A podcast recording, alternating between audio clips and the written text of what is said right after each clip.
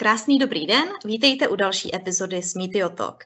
Dnes si budeme povídat se zástupci české pobočky AKA Technologies. Moje pozvání uh, přijala jejich COO Petra Suchá a ředitel úseku Martin Moka. Dobrý den. Dobrý den. Děkuji, že jste tu se mnou. Uh, Petro, já začnu s váma. Uh, dáma má přednost. Vy jste do AKA Technologies přešla v roce 2009 ze seznamu. Vzpomenete si ještě, co pro vás bylo tím impulzem, eh, že jste se rozhodla přesedlat a eh, nastoupit v AKA Technologies? Už je to přece jenom hodně dávno, tak já se musím chvíli zamyslet. Já myslím, že tím hlavním impulzem bylo to, jak mi eh, vlastně tehdejší kolega tu společnost představoval a výzva, kterou vlastně představoval ten nástup, protože vlastně do tehdejšího MBTECHu jsem nastupovala v době, kdy bylo potřeba vlastně celé personální oddělení vybudovat. A, to pro mě byla zajímavá výzva, protože předtím jsem v eh, těch předchozích firmách vždycky nastoupila do už jako existujícího eh, prostředí, ve kterém samozřejmě bylo co dělat nově a třeba zlepšovat a podobně, ale MBTech a později AKA eh, byla první firma, ve které vlastně tím úkolem bylo to celé postavit a vybudovat. Mhm, děkuju. Vy jste vlastně v té roli HR direktorky se trvala eh, přes 12 let a nedávno jste se posunula na roli COO. Můžete popsat krátce, jak se ta vaše role změnila? Hmm. No, v tom roce 2009, když jsem nastupovala, tak se určitě nedalo mluvit o direktorské pozici. Byla to taková jako nižší manažerská pozice, kdy uh, tím hlavním úkolem bylo, jak jsem říkala, vybudovat personální oddělení, nastavit ty základní procesy, a přenést takovou tu kulturu toho, eh, té firmy, eh, která již má personální oddělení a nějakou péči o zaměstnance a zajištěné ty základní procesy. No a v průběhu té doby, eh, jak i firma rostla a byly, měnily se potřeby, a stávali jsme se takovými jakoby zralejšími v té firmě, tak rostla vlastně i ta moje pozice. A rostla troufnu si tvrdit eh, z části, protože jsem to dělala dobře a jak jsem to dělala a z části, protože samozřejmě se měnily a zvětšovaly i ty potřeby společnosti. Takže ke konci před, eh, před tou změnou uh, pozice do provozní ředitelky už jsem z velké části na těch biznisových věcech participovala, ať už v roli nějakého jako zástupce provozního ředitele, anebo prostě toho člověka, který se snaží trošku jako vnitřně tu firmu organizovat v době, kdy třeba tady lokálně úplně uh, žádný vedoucí celé firmy nebyl. Mm-hmm, děkuji moc. Eh, Martine, vy máte ještě malinko delší historii eh, než Petra. Já jsem si vás googlovala a našla jsem, že jste vlastně nastoupil tenkrát ještě v Mercedes-Benz Engineering eh, jako konstruktér, už snad v roce 2000. Můžete vy popsat tu svoji cestu z konstruktéra na ředitele úseku? Děkuji, je to tak. Byla to dlouhá cesta, ale pro mě byla vlastně taková přirozená. Ono to šlo, šlo tak jako já jsem nikdy neměl v plánu dělat nějakou kariéru, já jsem chtěl dělat vždycky svou práci dobře a snažil jsem se o to, aby uh, ty, pro koho tu práci dělám, aby s tím byli spokojený a víc než spokojený. A ty věci vlastně přišly sami. Uh, o ty pozice jsem, na těch pozicích jsem byl vždycky oslovený, takže první krok, který byl, uh, tak bylo z konstruktora se stát někým, kdo je zodpovědný za projekt. Úplně první základní. A potom dalším krokem bylo zkusit předávat své zkušenosti kolegům, juniorským kolegům, už jako manažer týmu. Eh, potom jsem byl zodpovědný za konstrukci v dedikovaném týmu a v roce 2015 jsem tento dedikovaný tým převed, eh, převzal v odpovědnosti a, a od té doby jsem eh, v té pozici zodpovědný za tým, za, za úsek. A, a ty, ty témata jsou vlastně stejný od začátku. Je to pro někoho něco zajišťuju a snažím se, aby, to, aby ty lidi kolem mě byli spokojení s tím, co, co dostávají ať jsou to mý kolegové, mý podřízení, nebo mý zákazníci, nebo mé šéfová. Uh, vy jste teda ve vztahu, uh, jako, uh, vy dva jste ve vztahu nadřízený, podřízený. Aha, to jsem nevěděla. to je bezvadný. I z toho, co mi říkáte, tak na mě působí, že vlastně Eh, ta vaše firma hodně podporuje ten interní růst zaměstnanců. Vy jste vlastně oba začínali na nižších pozicích a vybudovali jste si vlastně organicky tak nějak přirozeně. Je to tak? Řekli byste, že jako obecně AKA podporuje eh, ten interní růst? Petro, jestli můžete začít? Dobře, dobře. Uh, ano, určitě ano. Když se podívám třeba do řad našich vedoucích, uh, tak uh, valná většina z nich uh, jsou určitě uh, kolegové, kteří vlastně vyrostli Eh, z těch eh, konstruktérských nebo vývojářských pozic do pozic vedoucích. A to vlastně jako napříč celou strukturou. Takže určitě ano, vůbec se nebráníme náborům eh, zvenčí na tyhle pozice, děláme to, ale většina manažerů opravdu prorostla a vyrostla vlastně z, z firmy nahoru. Mm-hmm. Martine, vy to asi potvrdíte, předpokládám.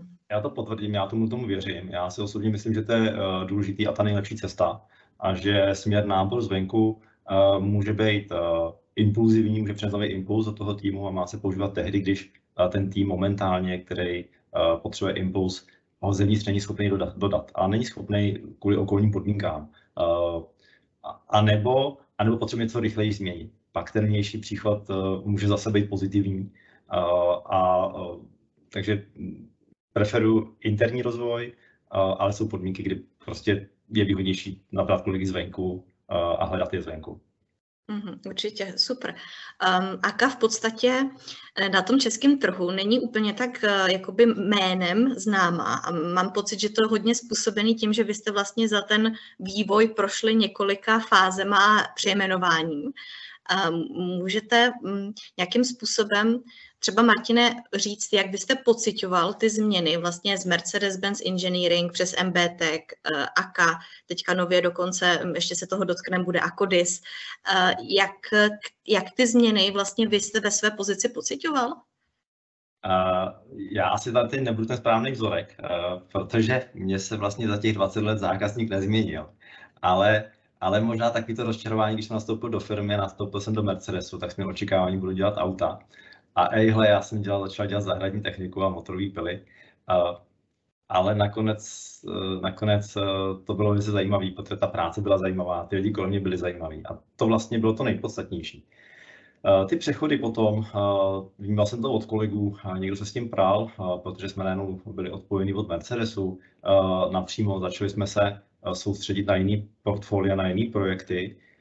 Ale myslím si, že vlastně i ten záměr toho majitele, proč, uh, proč se rozhodl uh, vlastně odstřihnout toho dodavatele, se ukazuje jako, jako zajímavá cesta, která dává příležitost zaměstnancům. Takže když bych se na to podíval z dnešního pohledu, tak tu šířku těch příležitostí, které dneska máme, tak na tom trhu máme řeknu, tu šířku těch zákazníků v daleko širší míře, který vám může spolupracovat a ten, kdo má rád různé kultury a, a rozličnosti, tak si v tom tu cestu najde.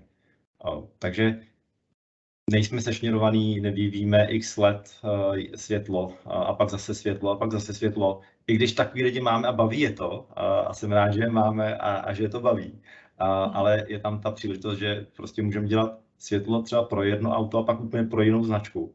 A, a nebo, a, a nebo můžu dělat nakonec úplně něco jiného, nebudu dělat světlo pro auto a budu dělat něco pro třeba tu zahradní techniku a, a úplně pro jiného zákazníka. A v tomhle tom vidím, že ta změna těch názvů těch firm a těch vlastníků uh, nemusí ovlivnit tak tu náplň té práce uh, a vlastně nám to dává větší možnosti a příležitosti. Uh-huh. Petro, vlastně já bych řekla, že největší takové dvě změny byly, když se MBTek změnil na AKU a teďka nově AKA se mění na AKODIS. Uh, můžete jakoby k tomu malinko něco říct? Eh, co vás čeká, kam se posouváte? Hmm. No, uh, my se posouváme určitě k uh, směrem k tomu, že budeme ještě větším hráčem, že budeme schopni našim zákazníkům nabídnout ještě mnohem jako širší portfolio služeb. Takže budeme schopni dodávat dejme tomu v oblasti mechanické konstrukce, ale i v oblasti nějakého vývoje, v oblasti softwaru, v oblasti testování a v řadě dalších, ve kterých třeba my jako AKA eh, nějaké eh, zkušenosti a kompetence máme, ale tím spojením s Modisem eh, vlastně získáváme mnohem jako větší zkušenosti, hlubší v určitých oblastech. A z té interní komunikace k tomuhle tomu propojení vyplývá velmi hezky to, že se ta portfolia kompetencí AKI a Modisu velmi hezky doplňují. Oni se z části překrývají, takže není to tak, že by tím spojením jsme získali něco, nějakou oblast, ve které jsme dosud jako AKA nebyli vůbec činní, to, to většinou ne, ale získáváme tím vlastně jako velkou, velkou základnu a, kolegů a schopných inženýrů a, a obchodníků a, a, a vlastně nových zákazníků a v oblastech, ve kterých třeba historicky nejsme tak etablovaní jako Modis.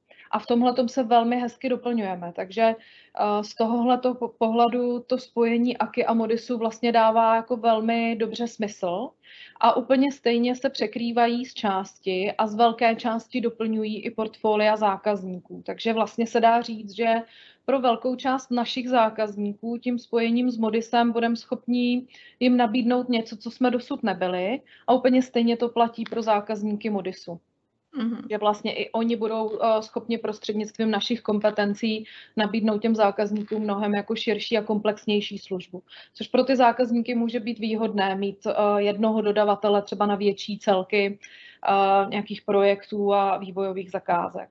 Takže v tomhle mm. směru si myslím, že, ten, že to propojení vlastně opravdu jako dává smysl a velmi brzo z něj budeme benefitovat jak zákazníci, tak my jako, jako dodavatel a jako zaměstnavatel.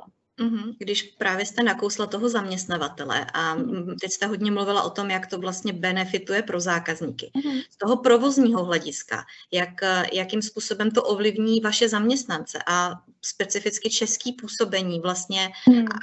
AK jako Akodisu. Hmm, hmm. Takhle, abych byla úplně upřímná, možná je na jako komplexní odpověď na tuhle otázku ještě trochu brzo, mm-hmm. protože my vlastně teprve teď startujeme ta, eh, ta, ty integrační aktivity a pro Českou republiku je to ještě o to trošku jiné, že eh, tady vlastně česká entita Modisu neexistuje, takže my úplně napřímo nemáme v tuhle chvíli s kým integrovat.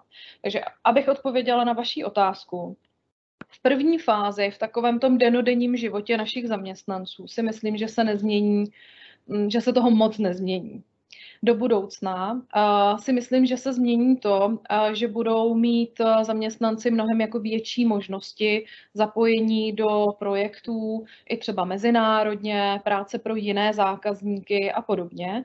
Zatím třeba z rozhovorů, které jsem vedla s kolegy, ať už z Modisu nebo z ADECO skupiny, tak vyplývalo, že tahle ta spolupráce je velmi chtěná a že i v té skupině ADECO a v Modisu aktuálně jako velmi hezky probíhá napříč entitami a, a podobně. Takže v tomhle směru bych si od toho pro zaměstnance slibovala právě tyhle ty možnosti, rozšíření těch možností zapojení i do projektů, které nejsou čistě lokální.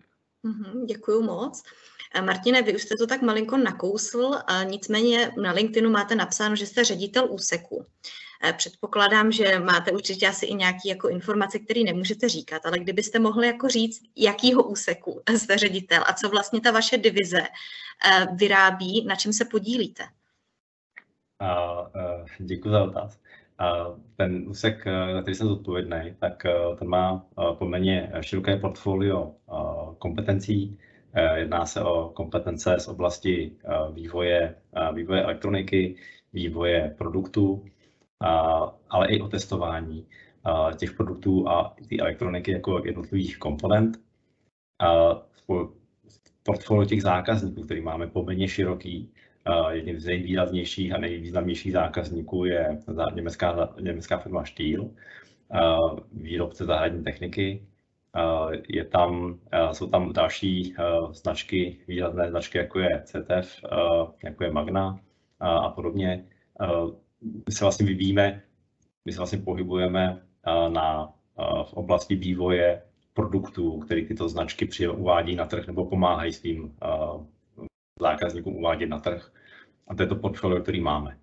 A právě našimi širokými kompetencemi jim pomáháme v tom a zkušenostmi, dlouholetými zkušenostmi v těch, těch oblastech jim pomáháme dostat to nejlepší, co ten trh požaduje, vyžaduje a trošku i předčít.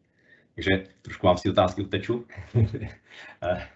Protože už těma značkama jsem řekl, na čem se podílíme. A, mhm. a více konkrétní asi být už nemůžu. Rozumím. Je to hrozná škoda, eh, že se nemůžete pochlubit eh, tím, co vlastně z vaší dílny odchází. To je asi taková, eh, takové trápení jako celkového toho vašeho business modelu, že vlastně ti vaši kluci, vývojáři a inženýři se podílí na super cool věcech, ale asi takhle veřejně se, se s nima nemůžete vychloupat, no, tak nevadí. A moc nás to mrzí, ale... ale to věřím. Těší nás potom, a to musím zažít teda xkrát, že když potom můžeme rodinám ukázat, na čem se podílíme, a, a děti potom poznávají ty jednotlivé značky a, a produkty někde venku na trhu nebo kolem sebe, tak říkají, táto, to je to, co si dělal. A to už jsem zažil několikrát a je to strašně hezký pocit. To, to vám věřím. A děláte, kromě tady těch outsourcing věcí, děláte i něco svýho? Má AKA nějaký svůj produkt? Produkt, který, bychom, který byste mohli vidět na ulici přímo, ne. Máme ale produkty, které bych produkty nazýval. Jsou to zařízení, které pomáhají zákazníkům něco otestovat. Je to opravdu zařízení, které dokážeme vyrobit, vyvinout, vymyslet, nejdřív vymyslet, potom ho dokážeme vyrobit, zákazníkovi dodat a zákazníkovi zpravovat. Je to zařízení, které pomáhá zákazníkům otestovat kvalitu produktu. Je to zařízení testovací stav v češtině, test bench v angličtině. Takže kdo se pohybuje v oblasti testování, tak, eh, eh, tak těm věcem bude rozumět. Mm-hmm. Petro, vy kromě teda Martinové divize máte na starosti ještě i jiný záběr. Mm-hmm. Kolik vás v tom jakoby vývojovém týmu, v kolik těch inženýrů a vývojářů teďka momentálně máte? Mm-hmm. No, v tuhle chvíli máme nějakých asi 350 uh, kolegů, kteří pracují v těchto těch jako technických úsecích. A uh, jsou to mechaničtí konstruktéři, vývojáři, jsou to programátoři, jsou to uh, kolegové, kteří mají elektrotechnické nebo IT vzdělání a kteří se zabývají právě třeba tím zmiňovaným, zmiňovaným testováním, validacemi, ale i vývojem v, v oblastech softwaru, a třeba řídících jednotek a podobně. A vedle toho máme ještě kolegy, kteří se zabývají třeba výpočty a simulacemi, kdy simulují různé chování třeba produktů ještě předtím, než by se to eventuálně dělo v realitě a tím se vlastně odlaďují ty výsledné produkty a šetří se tím náklady zákazníkům a, a podobně. No a vedle toho máme ještě dva úseky, které jsou takové trochu nestandardní. Máme prototypovou výrobu, takže nejsme pouze vývojáři, kteří sedí u počítačů, ale máme i prototypovou výrobu, která je vlastně velmi specializovaná. Vůbec si nepředstavujte žádné, žádné pásy a žádné takovéhle jako záležitosti. Máme tam celou řadu, cirka asi 50 vysoce kvalifikovaných zaměstnanců, kteří obsluhují stroje nebo je programují a mají na starosti výrobu výrobků primárně teda z plastů, ale pracujeme třeba hodně i s hliníkem a s železem, když se vyrábí nebo obrábí další výrobky. No a vedle toho máme ještě jeden úsek a ten se jmenuje testování vozidel. A tenhle ten úsek vlastně dlouhodobě se věnoval dlouhodobému testování aut. Když si představíte jakékoliv nové auto, tak eh, předtím, než jde na trh, tak musí být eh, řádně protestováno, a protestováno to, jak se chová i přímo v provozu. Je na to celá řada testů, které se dlouhodobě eh, jezdí, takže tam máme cirka 40 kolegů, kteří vedle ještě dalších kvalifikací jsou i právě řidiči, kteří tyhle ty testy jezdí. Ale proč říkám další kvalifikace? Protože i tenhle ten úsek se vyvíjí a od toho dříve pouhého v uvozovkách testování vozidel vlastně se vyvíjí a dneska nedělá pouze testování vozidel, ale dělá testování různých přístrojů a zařízení, která se třeba do těch vozidel nebo na ta vozidla montují, dělá vyhodnocování výsledků z těchto těch testů a um, velmi často také je součástí těch zakázek i to, že si vůbec to měřící zařízení, musí postavit, zastavit do toho automobilu a, a podobně. Takže ta práce je dneska vlastně mnohem komplexnější a, a už se jakoby začíná blížit, odchází od toho pouhého testování a začíná se víc blížit zase do té oblasti IT, EE a je tam takové, jakoby, je tam takový jako překryv mezi tím, co děláme v engineeringu a mezi tím, co vlastně děláme v téhle části firmy. Že se kolegové se svými kompetencemi velmi hezky doplňují a můžou si vzájemně vypomoct, což je vlastně i to, co, to, co vlastně já ve firmě se snažím tak jako drivovat, protože každý ten úsek je vlastně uh, samostatný, uh, ale uh, důležité je, aby jsme si vzájemně pomáhali a, a podporovali se. A to se děje právě i díky tomu, že někdy se nám ty kompetence překrývají a díky tomu si vlastně kolegové můžou, uh, můžou vypomáhat. Mm-hmm. Vy jste nedávno vykopli kampaň uh, Technologie budoucnosti. Um, jsem to zaregistrovala na různých uh, mediálních kanálech. Uh, můžete vypíchnout, Martine, nějaký jakoby uh, ty technologie, které vy vidíte jakoby klíčový a, a cool, na který třeba ti vaši zaměstnanci reagují dobře, že, že to je baví s tím dělat? Hmm, hmm, hmm. A to určitě, na čem jsme hrdí, že se můžeme podílet, tak to je všechno, co se týká oblasti robotiky. A, a potom moderní téma a zajímavý téma pro, pro listo fungování je elektromobilita. A, takže na těch, na těch projektech se my aktivně podílíme. A, tam je těch techniky strašně moc. A zase obecní rovině bych také radši zůstal, a, protože když potom se dostaneme eh, k jednotlivým komponentům, na kterých se podílíme, tak už bychom byli hodně blízko. Uh-huh. Petro, chcete to ještě nějak doplnit? No, víte, Katko, ono to je tak, jak říká Martin. My toho bohužel moc se říkat nesmíme, protože jsme vázáni eh, smlouvami o mlčenlivosti s našimi zákazníky a, což je docela logické, když se pohybujeme v oblasti vývoje, je potřeba a, a, a je potřeba prostě soutěžit v téhle oblasti, tak, a, tak bohužel nemůžu nic konkrétního k tomu doplnit. Já to třeba doplním, jako byste měla trošku přehled a tím představu, proč to nemůžeme říct. My jsme se tuhle podíleli na jednom produktu, který jsme vyvíjeli, který byl těsně před vydáním do výroby, měsíc před uvedením na trh a na internetu jsme viděli, že jeho zdařilá kopie se v Číně produkovala a prodávala. A to jsou věci, kdy vlastně, když my naznačíme, kam se pohybujeme a kam směřujeme, tak konkurence nespí a je poměrně aktivní a dokážou potom předběhnout. Oni přijdou třeba s produktem, který splňuje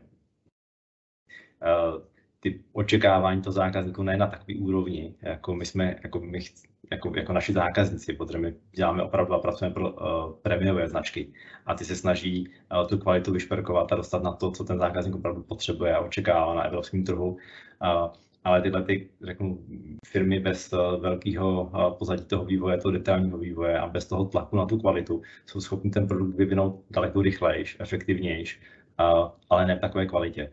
Ale samozřejmě pro naše zákazníky potom je to strašně velká ztráta, když takový produkt přijde na trh dřív, a zahltí ten trh. A, tak proto musíme být když bychom se drželi v obecné rovině, co se týká třeba těch technologií, tak hodně teďka frčí, jste zmínil robotiku, frčí umělá inteligence.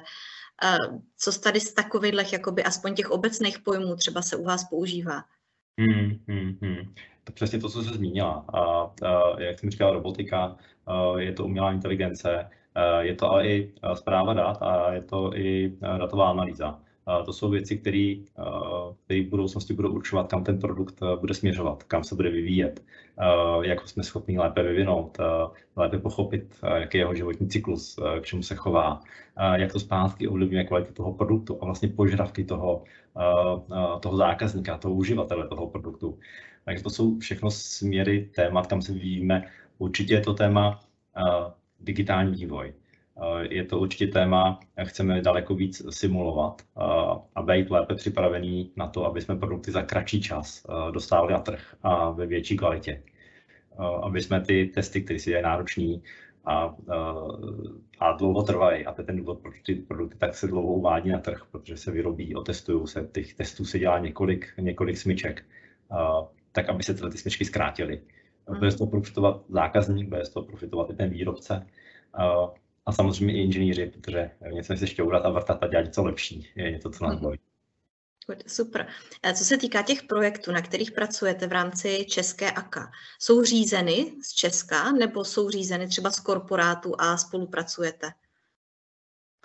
Uh, jsou řízeny, uh, my jako AKA Česká republika, když projekt zpracováváme uh, a máme v něm, řeknu, lead, uh, tak ho i vedeme takže vedený od nás. Jsou projekty, na kterých spolupracujeme eh, s našimi kolegama, převážně s Akou Německo, ale nejen. Eh, a tam většinou jsme ty, kteří spolupracují, to znamená, tam se teď nevybavuju žádný projekt, kde bychom měli lít na těch projektech.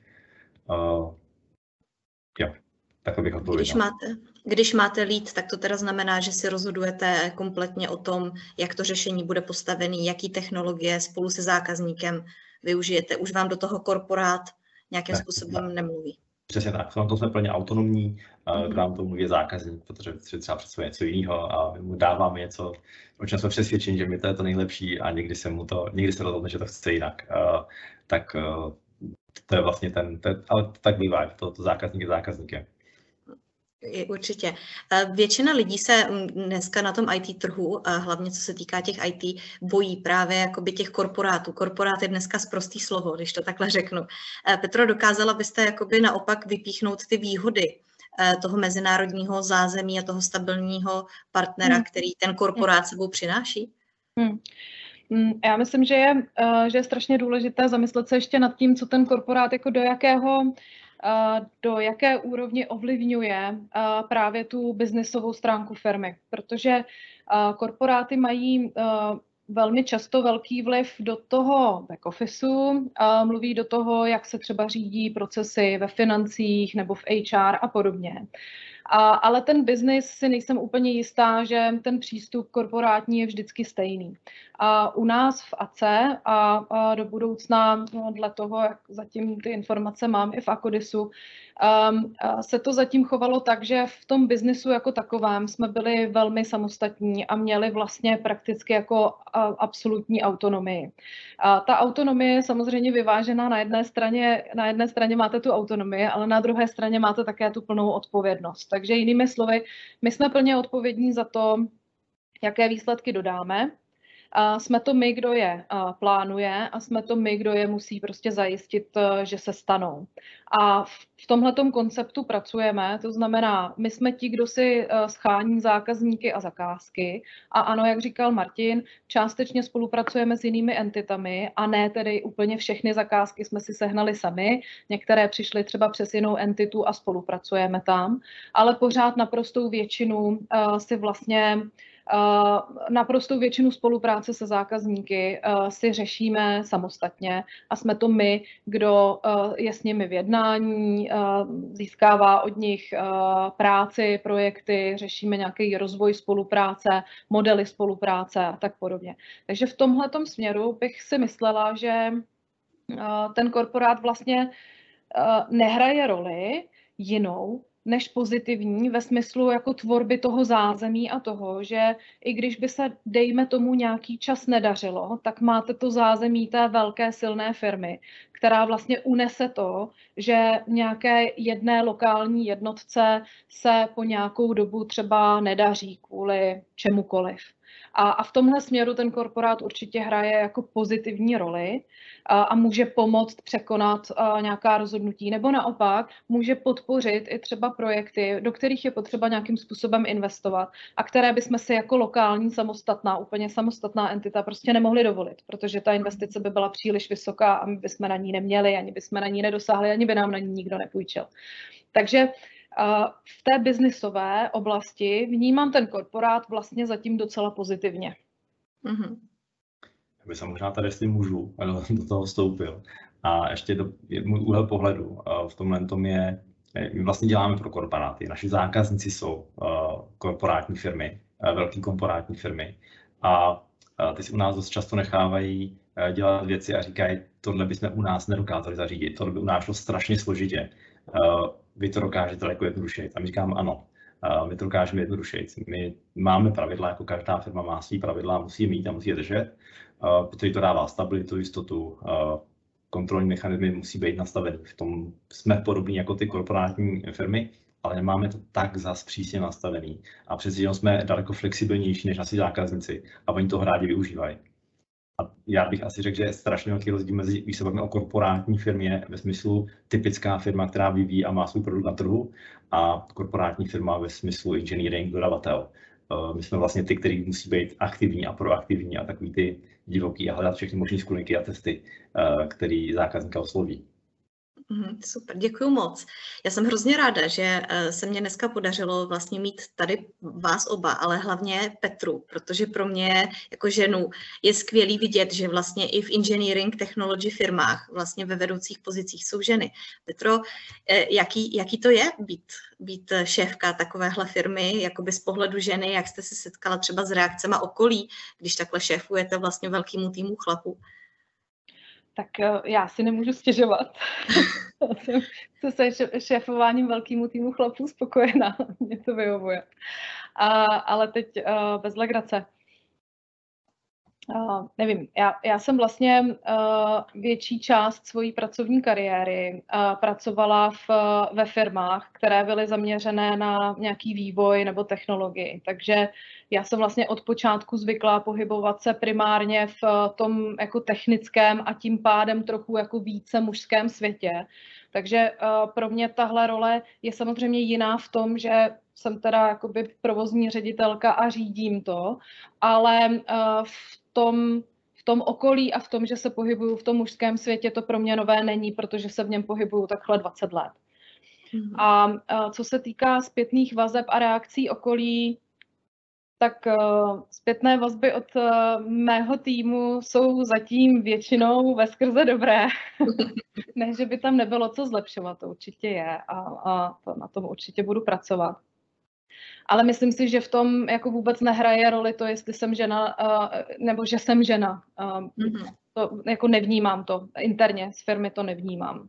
Mm-hmm. Uh, externě si myslím, že větší překvapení, než to, že jsem žena, zbuzuje to, že jsem do té pozice dospěla z té HR dráhy. To si myslím, že je jakoby větší, větší překvapení, než to, že jako žena jsem v čele technologické mm-hmm. firmy. A co se týká toho... Vám odpověděla, Káťa. Určitě, děkuji. Mě spíš ještě zajímá to zastoupení, protože já vím, že teďka je to hodně velký trend, že se mluví o mhm. tom jako ženy v IT a protože ITáci nejsou, tak samozřejmě úplně jako logicky, eh, kde, kde je vzít, tak mm-hmm. samozřejmě šahat i kam, kam se dá. A hodně se firmy zaměřují na podporu právě žen do těch engineering a vývojových pozicích. Eh, jak jste na tom v AKA? Máte, máte zastoupení i, i ženské v těch právě inženýring a vývojářských pozicích? Hmm. Máme. Dlouhodobě uh, vlastně chceme a podporujeme uh, zaměstnávání žen na těchto těch pozic. Ale uh, když to takhle říkám, tak to tak zní, jako kdyby uh, jako kdyby jsme někoho preferovali, protože je žena a to bych nechtěla, aby bylo takhle rozuměno. Mm-hmm. My chceme, aby byly kolegyně součástí týmu, ale samozřejmě je to podmíněno tím, že mají tu kvalifikaci, kterou vlastně od kandidátů všech vyžadujeme. A přesně jak jste řekla, ono obecně žen v té technice není úplně moc, takže tomu odpovídá, nebo je jich prostě méně než mužů, takže tomu odpovídá i ten podíl žen, které v těch technických pozicích máme. Já jsem třeba teď moc ráda, že máme zase jednu kolegyni, která je vedoucí je to kolegyně, která vede technický tým, zaměřen vlastně do oblasti IT a validací, takže opravdu jako super technický svět, abych to tak jako řekla nějak jako HR vyjádřením. A máme celou řadu kolegyň, které pracují v těch technických týmech. Ale pokud byste se mě ptala na poměry, tak uh, ty poměry samozřejmě jsou výrazně převážené. Máme výrazně více mužů v těch technických pozicích než žen a, naopak potom v back officeu zase máme větší podíl žen než, než mužů. Takže tak asi normálně, jak to Takže prostě tak asi normálně. ten trh tomu odpovídá. Uh, Martine, vy z pozice, uh, vlastně ze své pozice vystupujete i jako hiring manager. Předpokládám, že ten tým neustále roste a nabíráte nový lidi do týmu. Tak když jste v té roli toho hiring manažera, na co, na co kandidáty lákáte? Co je jakoby to, proč by k vám měli jít pracovat do týmu? Rozumím, rozumím. A, tak určitě je to, určitě to ten ta, ta diverzifikace, to znamená možnost dneska začnu v jedné branži a za třeba 3-4 roky dělám něco jiného, protože zjistím, že mě to víc baví. A, a nebo to dělám v jiném prostředí, a to znamená pro, pro, na jiném produktu, pro jiné zákazníky. Máme tady spoustu lidí, kteří k nám nastoupili, protože asi věřili na nějakou aktivitu a v průběhu svého profesního života zjistili, že vlastně by chtěli dělat něco jiného. A našli to pod jednou střechou, pod tím týmem, s kterým se znali, s kterým spolupracovali. A, a bylo jim to příjemný a ten tým jim v tom pomohl v té cestě toho přechodu. Takže co určitě nabízíme jako firma je vývoj na high-tech tématech, na tématech, o kterých se nemůže mluvit,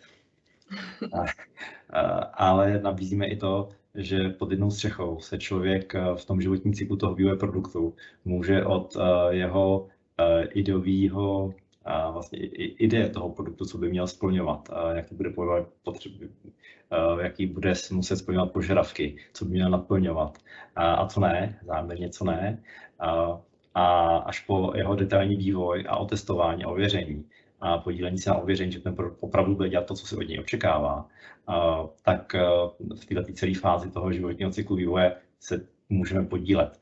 A záleží na něch prioritách, jaký momentálně máme. A jak to tak bývá, i člověk má svůj životní cyklus vývoje, to znamená to, co mi vyhovuje dneska. My nemusí vyhovovat za tři a za pět let a za deset let. Přijdou děti, přijde rodina, priority se mi změní. A my jsme firma, která tohle umí skloubit. A to je to, co nabízíme. Mm-hmm. Petro, poslední otázka bude na vás. Jak jsem s váma začala, tak s váma i skončím. Co myslíte, eh, že jsou největší třeba obavy nebo otazníky, který uh, potenciální budoucí kolega má, než do AKA nastoupí? Mm. A jak byste je případně rozptýlila? Tak teď se musím zamyslet. Co z mé zkušenosti nejčastěji eh, tím, tím kritériem, podle kterého se rozhodují, je vlastně ten, ta konkrétní úloha nebo projekt, o kterém se bavíme, na který vlastně toho člověka hledáme, v kombinaci s tím týmem, který vlastně reprezentuje to oddělení, který by byl třeba buď jeho přímý nadřízený nebo, nebo v té hierarchické struktuře toho týmu. A to jsou věci, které se snažíme odladit hodně na těch pohovorech a, vlastně jsme velmi rádi, když se ti kandidáti i třeba doptávají nebo jsme ochotní se s nima setkat i vícekrát, aby vlastně jsme tu nejistotu počáteční, která plyne samozřejmě z toho, že jdete do něčeho úplně jako neznámého a je to určitá míra nejistoty, tak aby jsme jí co jako nejvíc zmenšili a aby ten kandidát prostě v rámci těch možností věděl, co nejkonkrétněji do čeho jde. Ale přesto tam určitě jsou nějaké obavy z toho, že to třeba nemusí zvládnout. Někdy můžeme působit jako firma, která, nebo jako vedoucí, nebo ty projekty, které jsou jako náročné, jsou jako velmi dynamické a ne všichni kandidáti si na to třeba musí věřit. A tady bych jenom jako asi poradila, aby se trochu snažili spolehnout i na, na názor těch hiring manažerů, protože ti, když věří, že ten kandidát prostě těm našim požadavkům dostojí, tak také je to dost pravděpodobné, že se tak stane. A, a zároveň oni udělají maximum pro to, aby i třeba při nějakých počátečních obtížích tomu kandidátovi pomohli po nástupu. A vždycky ti noví lidé mají nějakého buddyho, který je podporuje a je strašně důležité, aby třeba o tom, co jim nevyhovuje nebo z čeho mají strach i v průběhu toho pracovního poměru, hlavně ze začátku mluvili, protože když se o tom mluví, tak se s tím dá něco dělat. A, a tam bych jako skoro věřila, že uh, pokud ten kandidát nastoupí a je si něčím nejistý, má z něčeho strach, řekne to svýmu badimu nebo vedoucímu, tak s tím budeme určitě pracovat a uděláme maximum pro to, aby, uh, aby se to vyřešilo. Takže to bych si myslela, že by mohly být obavy a, a, a snažila bych se je tímhle způsobem rozptýlit. Děkuji moc. Martine, vy jste uh, souhlasně přikyvoval. Chcete k tomu ještě z té pozice hiring manažera něco dodat? Petra tak hezky popsala, tam je opravdu důležitý z naší strany, aby ty lidi, my to máme ten tým jako chemický článek, prostě musí, ty lidi si musí sobě vonět, musí spolu umět fungovat, musí umět spolupracovat. To je to, na co poměrně dost dbáme. Proto je třeba pro nás důležité, aby při náboru ty lidi se přišli podívat do těch týmů, aby viděli, v jakém prostředí budou sedět, v jaký kanceláři, jak vypadají kolegové, aby si i oni navnímali ten obrázek, protože uh, ta spolupráce je oboustraná, ona není jednostranná. Uh, my po lidech chceme vysoký výkon, co si budeme nalhávat, ale zároveň jim tam musíme dát zajímavý prostředí a, a tak, aby ten výkon, výkon vysoký vycházel z nich zevnitř. A, a, a to je pro nás důležité. A tak má ta vnitřní motivace, tak to, to vnitřní spojení těch týmů, a to je to co, to, co hledáme. Takže hledáme určitě kompetenčně šikovní lidi, buď už kompetenci mají, nebo mají potenciál ji získat a vybudovat si a my ten potenciál odhadujeme právě při těch pohovorech. A potom je to právě cesta toho jejich rozvoje a, a spolupráce a podpory tak, aby na té cestě byli oni úspěšní. Protože když oni budou úspěšní, jsme my úspěšní. To krásný, takhle, takhle bych to asi nechala na závěr, protože jste to zakončil úplně krásně. Moc vám děkuju, eh, že jste přijali moje pozvání, děkuji vám za upřímnost, za otevřenost a eh, za celý rozhovor a budu se těšit zase někdy na viděnou. Děkujeme. Naschledanou.